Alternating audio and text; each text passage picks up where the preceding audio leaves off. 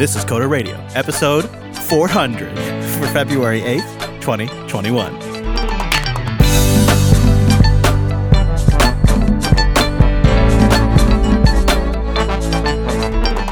Hey there, welcome in Coder Radio, Jupiter Broadcasting's weekly talk show, taking a pragmatic look at the art and business of software development and the world of technology. This episode is brought to you by a cloud guru. A cloud guru now includes Cloud Playground, Azure, AWS, and Google Cloud Sandboxes on ACG's credit card, not yours. Get certified, get hired, get learning at cloudguru.com.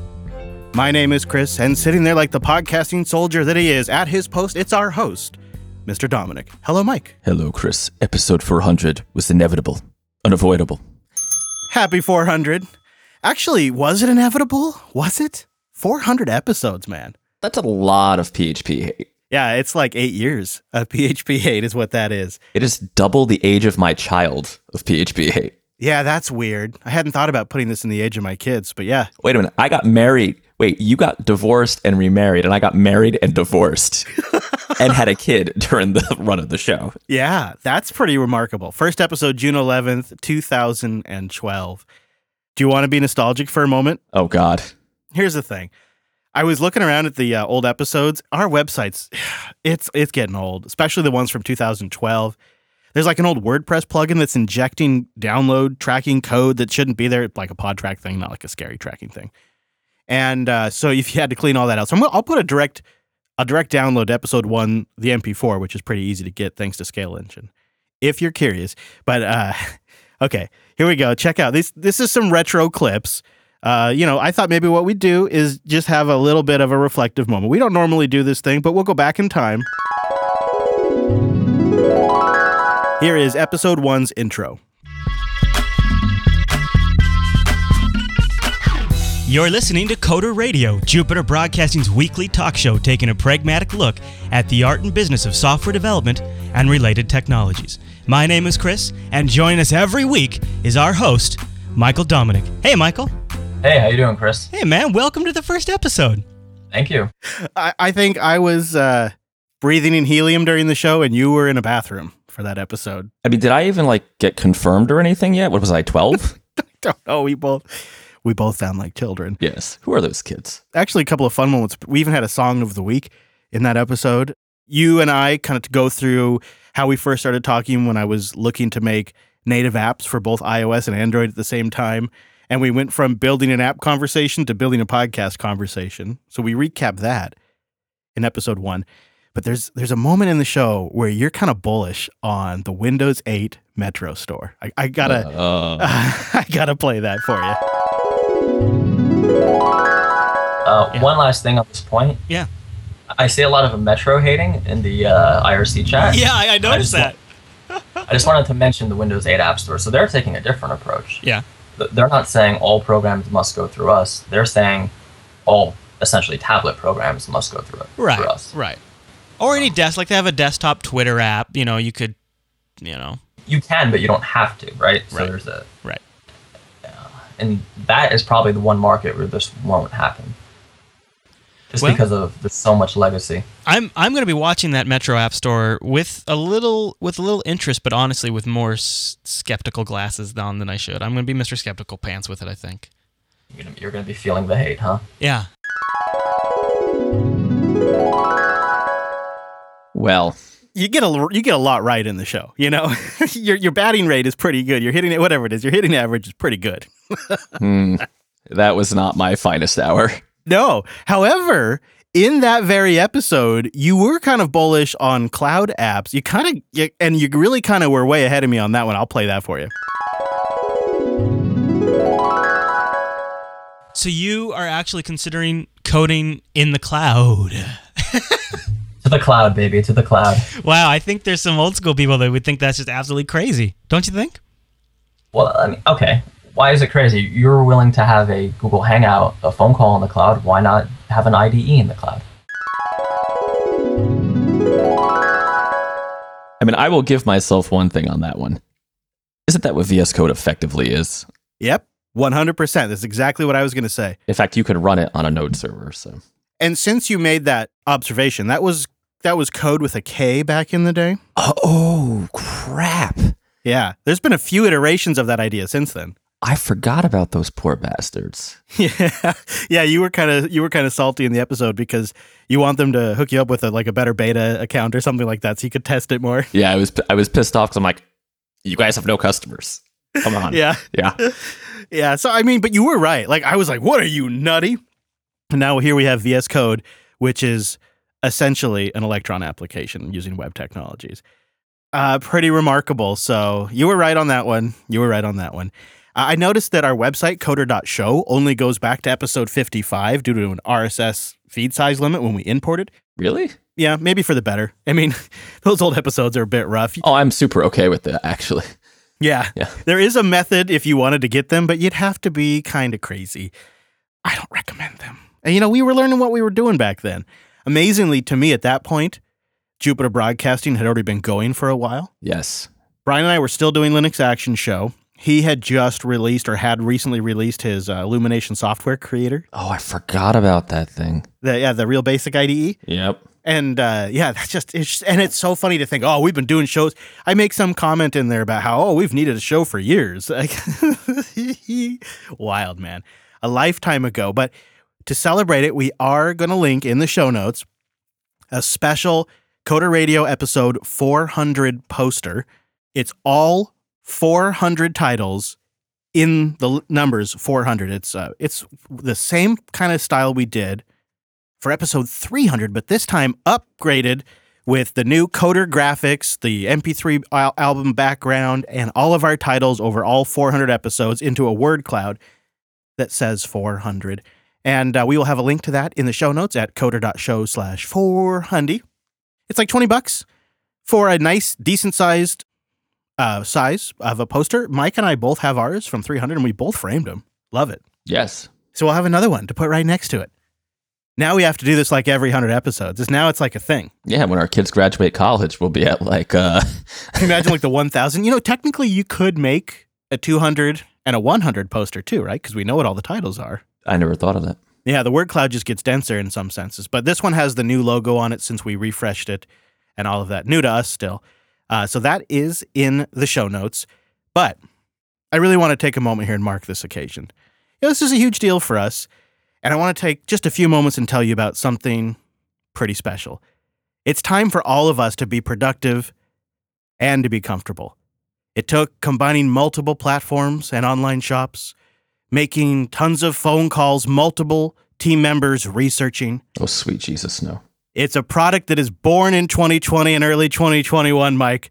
It's a product built for the new normal, and we're calling it the Coder. That's right. The Coder is a 100% cotton terry velour soft, cozy wear, feels great on the skin right out of the shower, and works well all day long. Oh, for the love of God. It's embroidered right here in the US of A, and for a limited time run, you can get a clean all black design that features a classy all white Coder Radio logo on the left chest. Look and feel comfortable while kicking ass. Life is better in a robe. It's not a house coat, it's a house coder. And you can get it, your very own, for a limited time at thecoder.shop. That's right, thecoder.shop. so he did not tell me this was up. Thecoder.shop. That's right. You can hear those cherry blues for this one. Yeah, check out thecoder.shop.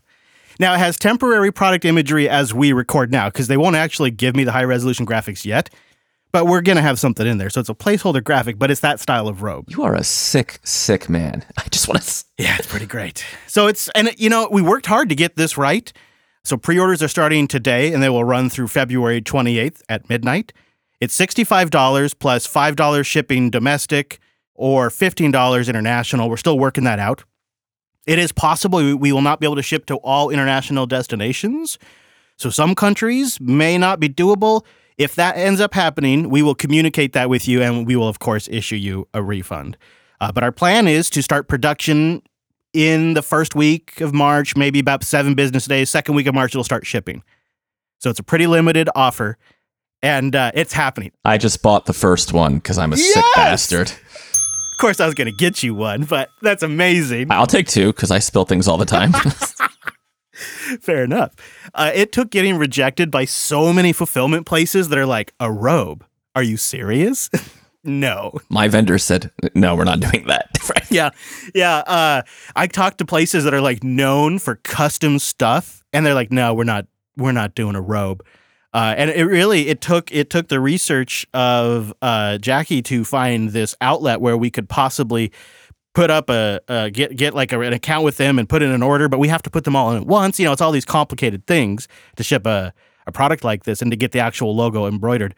But went with a nice, clean black design and that terry velour softness that doesn't like get all weird if you do have it wet, but doesn't feel strange to wear all day. I mean, I'm going for an all day wear with this thing. It's the new house coat. It's the coder. Yeah. Pretty proud. Pretty proud. Took way more effort. I, I definitely during this process cursed my own name a dozen times thinking, you stupid, arrogant ass. Why did you say you could make a robe? A little behind the scenes, as insane as I think this is, I'm so happy he finally got this done because I'm tired of hearing about it. I know, and it's a huge it's a huge load off of my shoulders. Let me tell you, I was working so hard to get this going. It's In the future, Chris, coffee cups. Right, That's all they get. right. Maybe t shirts. This is this in the poster is the first swag item Jupiter Broadcasting has done in over two years. We haven't done swag in a really long time, and I wanted to bring it back in kind of a big way. And um, yeah, so that's where we that's where the coder came from. You know, Robe Bros Unite. Go get your orders in. We'll be batching them up and placing them in. Say row bros unite. Yep, includes ladies too. Very excited about this. So yeah, it's a limited. I don't know if I'm ever going to do this one again. Although now that you have a robe vendor, actually, True, it, it may be possible to do it again if it goes well. What I still don't know is it's possible that the international shipping doesn't work out or something gets weird, like in the cost to order ratio, or we don't get enough orders. You know, that could be a problem. So there is a couple of scenarios where we just kind of have to say, well, we tried and it didn't work. But I'm hopeful. I'm hopeful that the Road Bros come through, maybe even get a couple, you know, and uh, we make this thing happen. And $65 is a great deal. That's just slightly above, you know, what we're paying for this thing. But I looked at some that were like this nice that were $200 depending on the vendor. So this is this is a great robe for what some guys were charging $200 for. robe charlatans. I know. So check it out, thecoder.shop. yeah, that's exciting.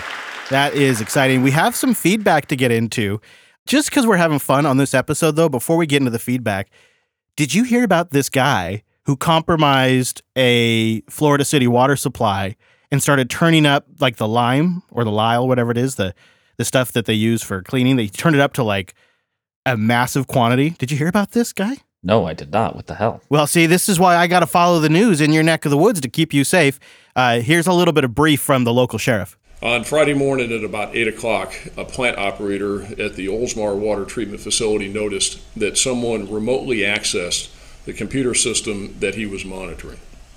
This computer system controls the chemicals and other operations of the water treatment plant. Yeah, so it's Lyle and uh, or lye, thank you, Wes, and sodium hydroxide. The only reason they even noticed this happened is because they were using like go to my PC remote control style where you can see the cursor moving around on the screen and the technician was standing in front of the monitor and saw the mouse moving around and went, "Huh, that doesn't seem right." When someone again remotely accessed the computer system and it showed up on the operator's screen with the mouse being moved about uh, to various to open various software functions that control the water being treated in the system. The person remotely accessed the system for about three to five minutes, opening various functions on the screen. One of the functions opened by the person hacking into the system was one that controls the amount of sodium hydroxide in the water. The hacker changed the sodium hydroxide from about 100 parts per million to 11,100 parts per million. Now, because the technician was standing there, he just changed it back. Legitimately, if dude hadn't been standing there staring at his screen, this thing would have been set up to 11,000 parts per million. It had been dumping this stuff in the water. And I guess I just feel like we are at a point now where we have these massive security insufficiencies. Like what happened with, if you look at the solar wind compromise, it comes down to some incompetency. It, it appears, in my opinion, that just some basics weren't taken care of. And when you look at, say, uh, the DNC leaks, John Podesta was phished with a link in his email. And when you look at things like a like a quote unquote hacker who PC Anywheres into a you know old Windows environment and can change some numbers.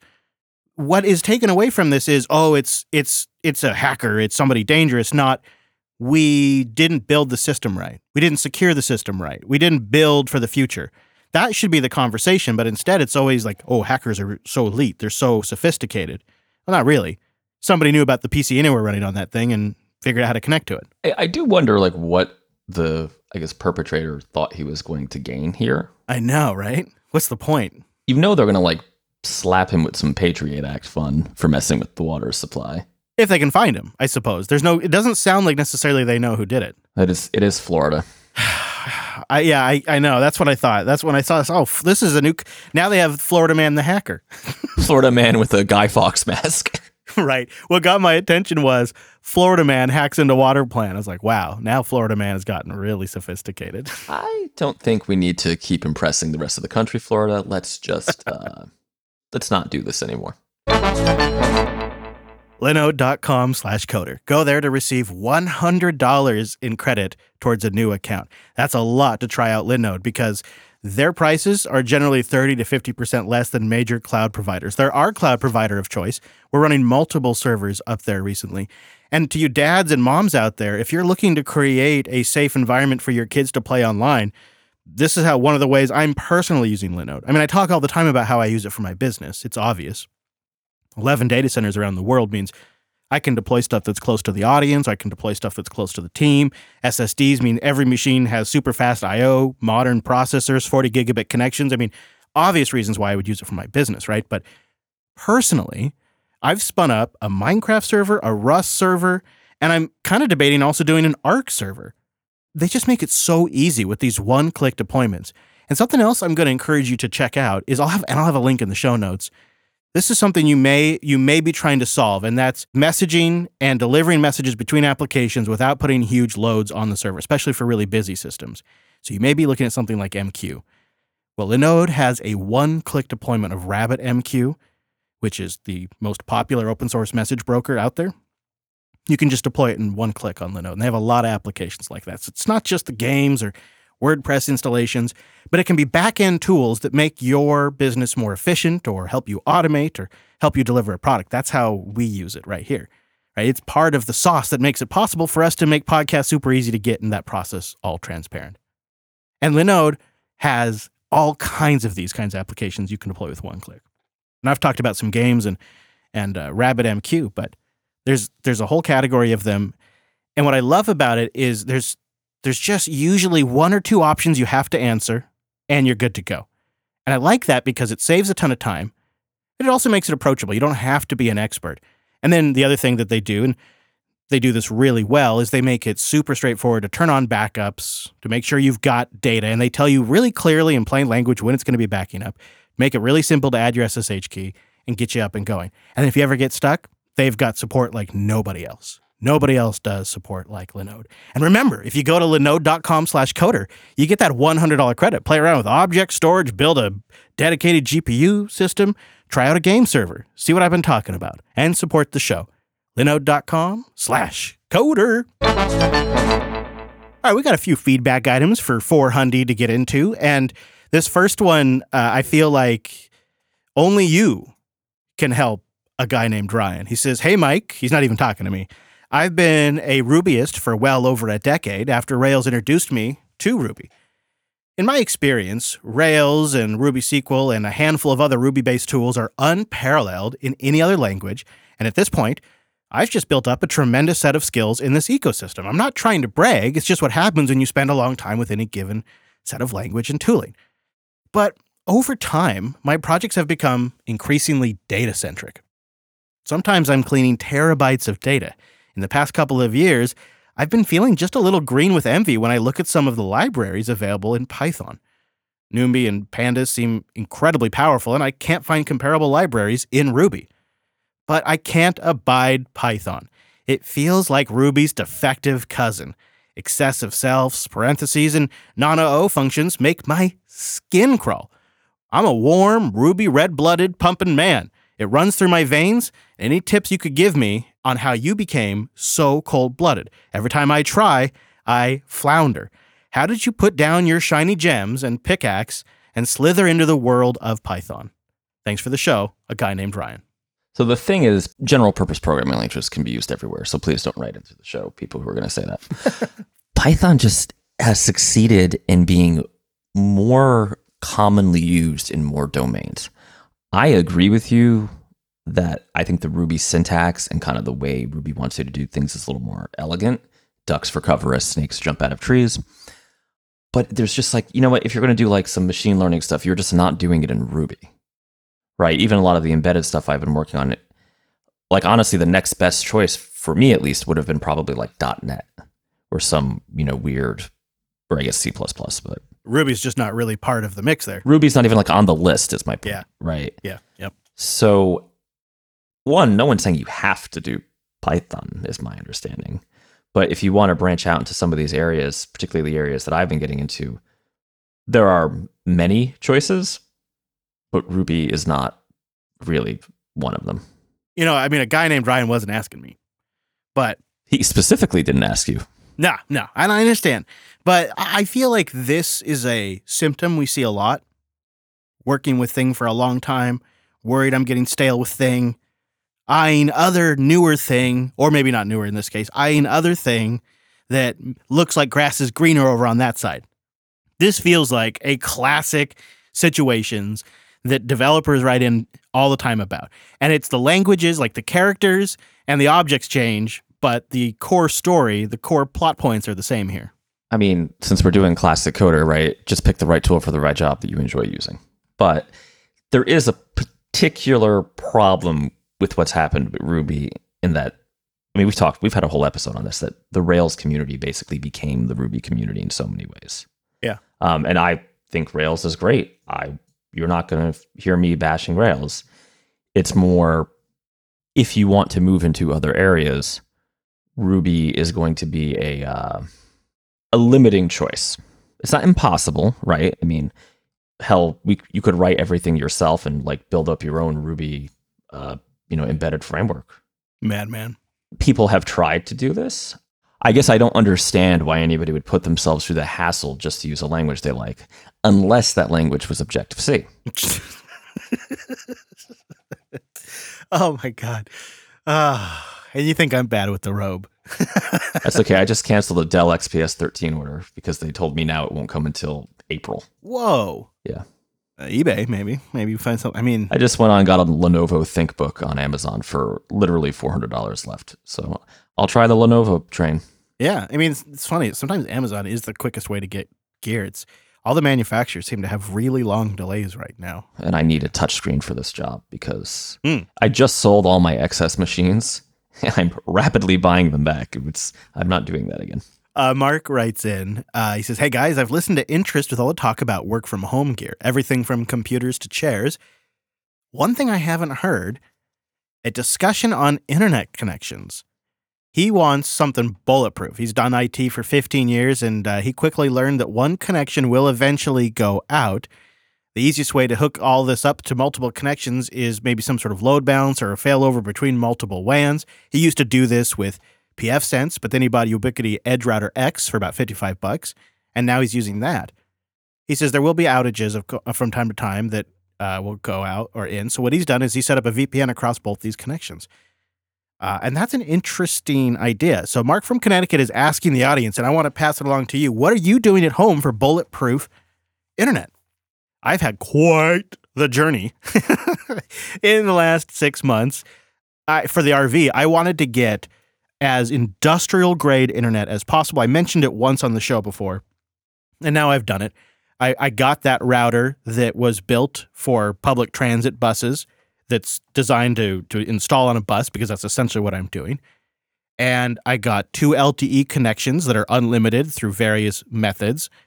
And then I bond a VPN using a Linode, two Linodes actually, and I can do up to three, but I'm only doing two right now at the other end. And then it essentially creates, with their proprietary VPN technology, this is a, a Peplink product, it essentially creates a bond connection that can withstand either AT&T or Verizon. Those are the two LTE networks that I'm using.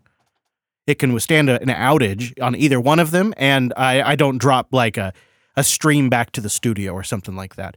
The other nice thing about it is with most of my data encapsulated inside a VPN, the cell phone providers have no idea what I'm doing and they can't do things like force downgrade my video to 480p quality. So it has some nice perks like that. Although sometimes there's downsides, places will reject you if you're connecting from a VPN. So I, I worked on that for the mobile connection, and I've talked more about that in the self hosted podcast if you are interested. And I go into quite a bit of detail into all the specifics. And then here in the studio, we just have a Comcast business connection. And, you know, I know it's popular to hate on Comcast, but I'd say it goes out once every three years for like 25 minutes. And that's been the worst of it. And we we actually host quite a bit of stuff here in the studio. I'm often streaming and transferring large amounts of data down and up. I mean, easily, easily four terabytes a month of data comes in and out of the studio and they've never given me any problems. It's a business Comcast, so I pay out the wazoo for it. Yeah, I just at home I just use commercial. I'm sorry, not commercial, uh, residential FiOS, and the server facility is its own crazy thing, but it's not. I don't think it's relevant to what you're talking about. Yeah.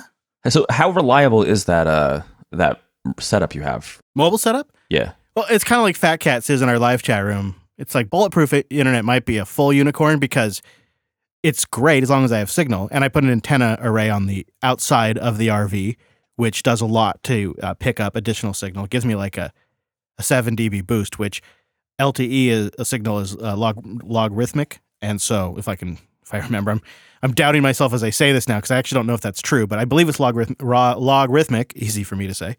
And so like a six or seven dB improvement in signal is significantly better signal. I can't believe I didn't mention this. So, so in very, in very practical terms, I was getting 100 megabits in the woods. I spent the last um, three days off grid in the woods in the RV, and where we park in the woods has a pretty clear line of sight to an LTE tower up on a higher hill, and so I get rocking, rocking speed on on it, and it's it's pretty great, and it's really really solid until one of those providers dies, which happened. AT and T disabled my SIM card, so now, so I was down to one connection. The system handled it just fine, but it really does stink.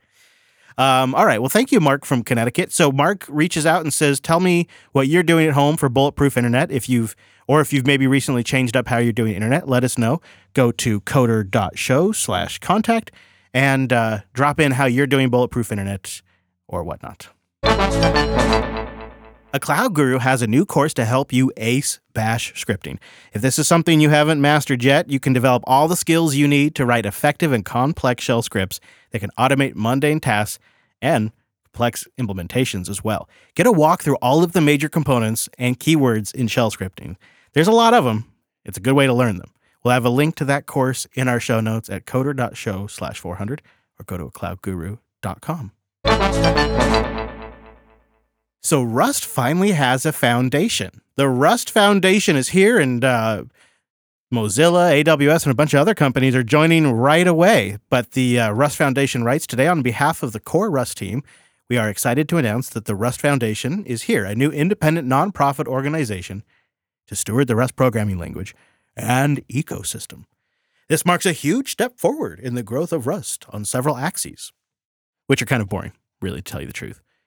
But uh, they say Rust is much more than a programming language and a community. It also represents a new, radical way to collaborate on open source projects.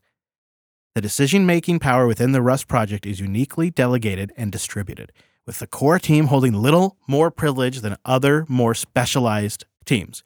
Rust counts more than 100 members as leaders in the design and maintenance of the project, and nearly 6,000 contributors to the Rust language repo alone why do I have a bad feeling about this? This seems like this should be good news. And this is like an important milestone for every major open source infrastructure type project. Yeah, why would you have a bad feeling? I don't know. I, I mean, I guess it's it's like the fun's over and now it's serious. Maybe maybe that's what it is. Oh, mom and dad came home and now we had to form a foundation. Actually, if I'm telling you the truth, you know what I think about it. You know what I think it is. I think it's this new radical way to run the project where the decision making power is within the Rust project. They say it's uniquely delegated and distributed, with the core team holding little more privilege than the other more specialized teams. I mean, that seems like that could be bad. I mean, it seems like it could be great, right? Could be great. It also could just lead to like Debian style, like Debian style, but worse kinds of disagreements and multiple. Sh- it just really sounds like there's 6,000 chefs in the kitchen. I guess. I mean, what would the alternative be? Well, you know what I like about the way the Linux kernel is run is that there's sort of this tiered system of decision making. And you could argue that it's it's gatekeeping, but I'd argue it's as you become competent and prove yourself worthwhile and as a solid contributor, you work your way up the system. And then you get to the top where like Linus and Greg KH and others are. And I know that there is solid decision making and it is a kernel that has so much code inbound constantly. It's it's a project that just is is really it's it's at a scale that is hard for a lot of us to even fathom the amount of contributors and code that is inbound to that project. And I would imagine that if they had 6,000 decision makers, it would go nowhere. The project would be stagnant. It would just be choked up with with decision paralysis. Mm, I could be wrong, but I like the idea that there's kind of a, a, a tiered structure of decision making. Maybe for something like Rust, this style's better. I, I mean, I, I could see that argument. I mean, I could see it both ways. Like, if I wanted to run an open source project, you bet their ass there would be a tiered decision making structure, right? Yeah. I probably go the dictator for life thing. But it's, I guess, I guess you're right. Because you know what? The Linux kernel is one of the most successful projects. And the truth is, they probably would have struggled more had they not had that tiered. You know, at some point, somebody has to say what's right and what's wrong. Otherwise, it's always hot dogs and beans. yeah.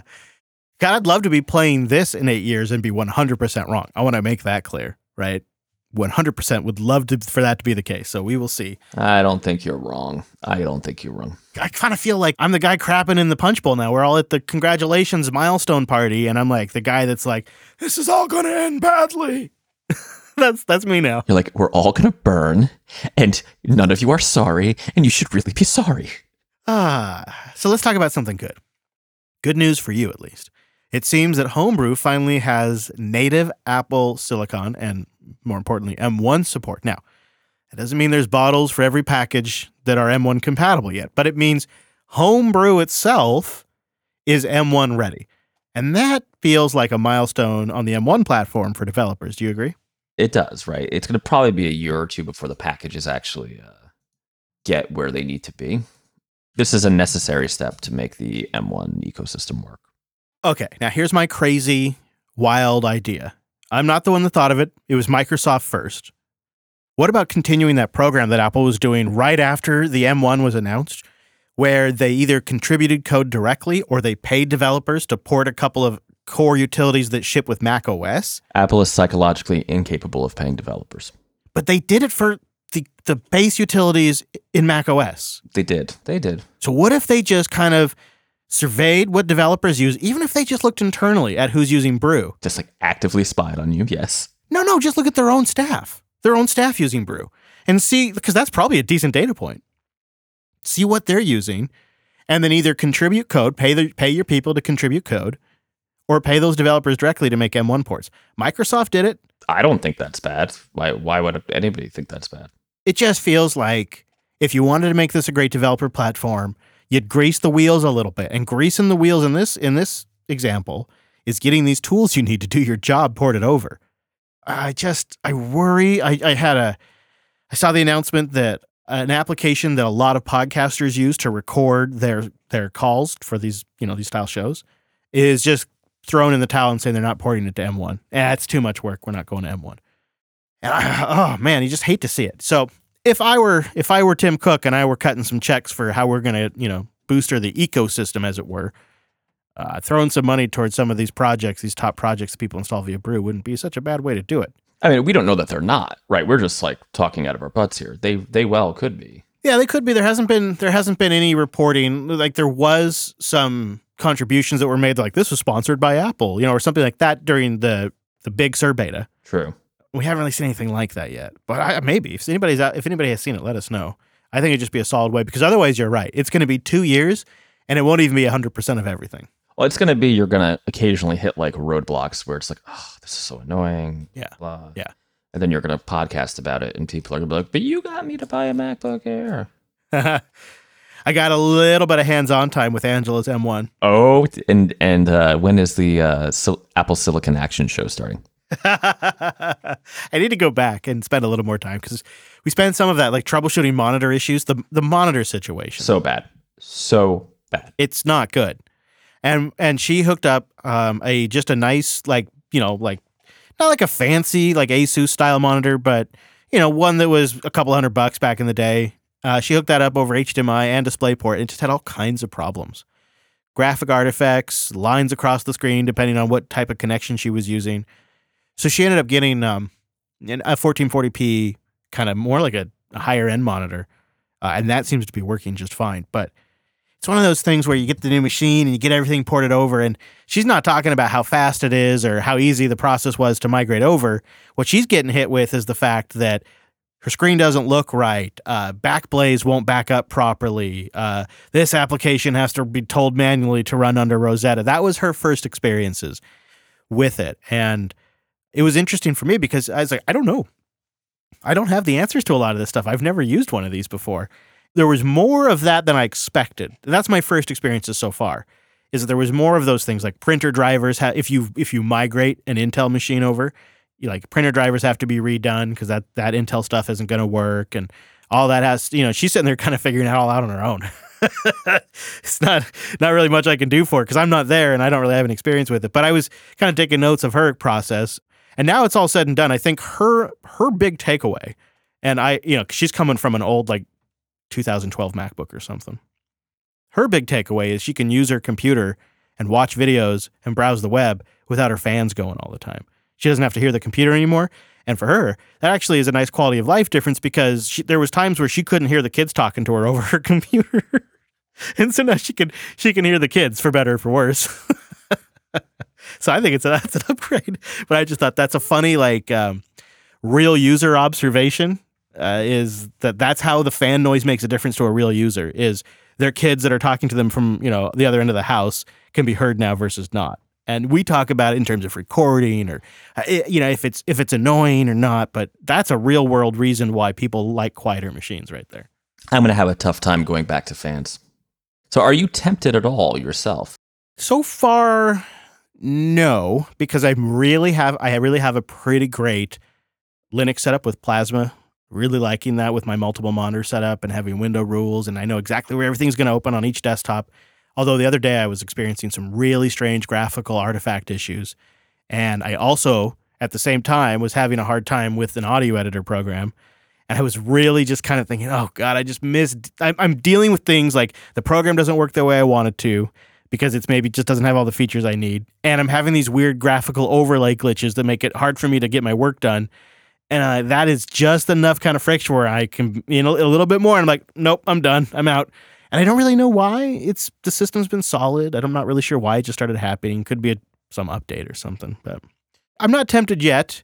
If they came out with a machine uh, that, you know, I could get like a 16 core machine with 24 to 32 gigs of RAM and four terabytes of storage or more, and I didn't have to spend ten thousand dollars to do it, uh, that would be tempting, because there is something to uh, media production there.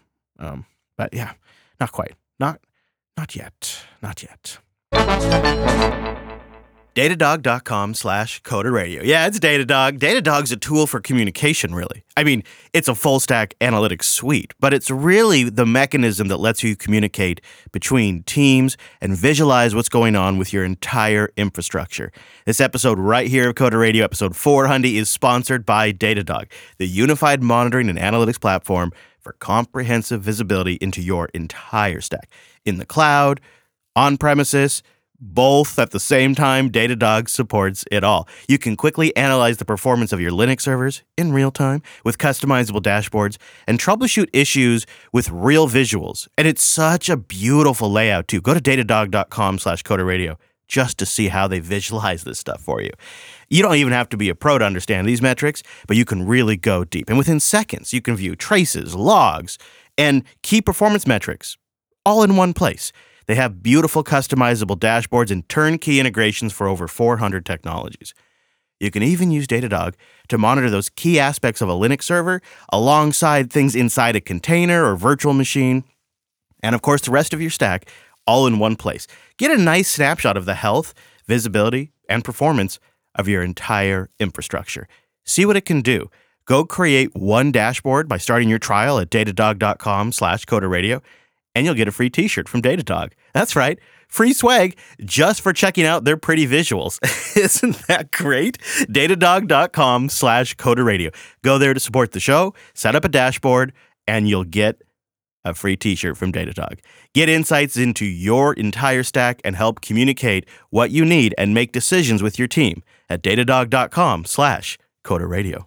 I have one last story I wanted to put in the, at least the notes for people to go read because it speaks to my heart and I'm curious to know what you think about RSS.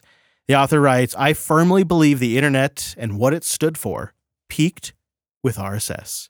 RSS, or really simple syndication, is a means of allowing basically anything online to be collated into a single feed. You'd visit a website you loved, add their RSS feed to your preferred reader, and from then on be instantly notified of any new content. It was as simple as that.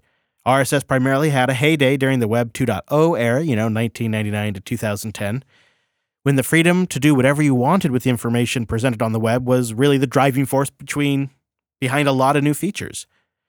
Then, once social media took over the web, if there was something or someone you wanted to follow online, you just added them to your Twitter feed or subscribed to them on YouTube. A fine idea until you decide you don't like the layout of the site in question or algorithms that decide that you don't need the, to see the work of those that you care about as often as you want. It wasn't until I began working from home and everything in my life moved online that I really began to notice how beneficial RSS could be with relation to my digital well being.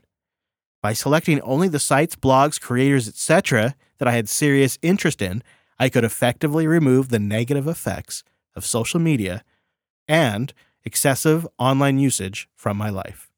You go to one spot, you get all the information. The author points out also works great for like managing project feeds and whatnot. There's a lot of ways you can bring some of that stuff into an RSS feed. And so you don't have to get ever ringing notification bells and countless chats that steal your time all day long. Instead, a lot of that stuff you could actually pipe into RSS and then have one spot you go to check on everything. Uh, and not an insignificant number of sites still make a lot of their content available as RSS. I use the crap out of it for all of our shows. I have categories for all of our shows in there. And then I've also trained the Feedly bot to have an idea of the topics that I most frequently choose for the show. And I have feeds that the Feedly bot provides me that are like highlight feeds of like the thousand plus feeds that I have. I mean, I really use it. I'm an RSS like guy. Like me, I got I walk around with an RSS hat on. But I'm curious if this is even on your radar or if it's even on the listener's radar. I hadn't thought of it like that. I actually would I would consider doing that. It's nice. And Feedly's not bad. There's other systems too.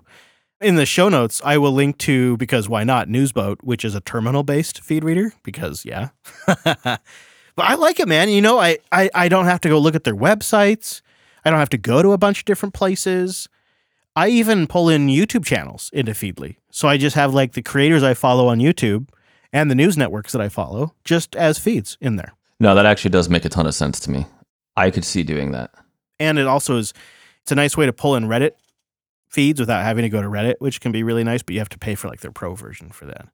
I also resonate with this idea of cutting down on the number of frickin' notifications and stuff. It hasn't happened for a while, but every now and then I'll lose an off air day to just chat and email, just catching up and communicating and coordinating over chat and email. And I get done at the end of the day and my hands hurt and I'm like, what the hell did I do all day? It hasn't happened for a bit, but it's like a black hole for an entire day. And if there's a way to cut that down, and you know, you could combine services like uh like Zapier or Huginn, which is what we use, like H U G G I N, I think it's called. We just talked about it last week on the show to like bring some of these things into feeds, even like Slack conversations and whatnot. So I, I'm curious to know if the audience out there still uses RSS as well. I feel like if I don't advocate it from time to time, it's going to go away. I mean, my problem with all that stuff is I get so into automating it that that just ends up being another engineering project of its own. It totally does. Yeah. Feedly strikes that balance for me because it knows based on other Feedly users, like what's the most popular stuff. So it can aggregate that information for you. And then it does have that Feedly bot called Leo that you can train over time.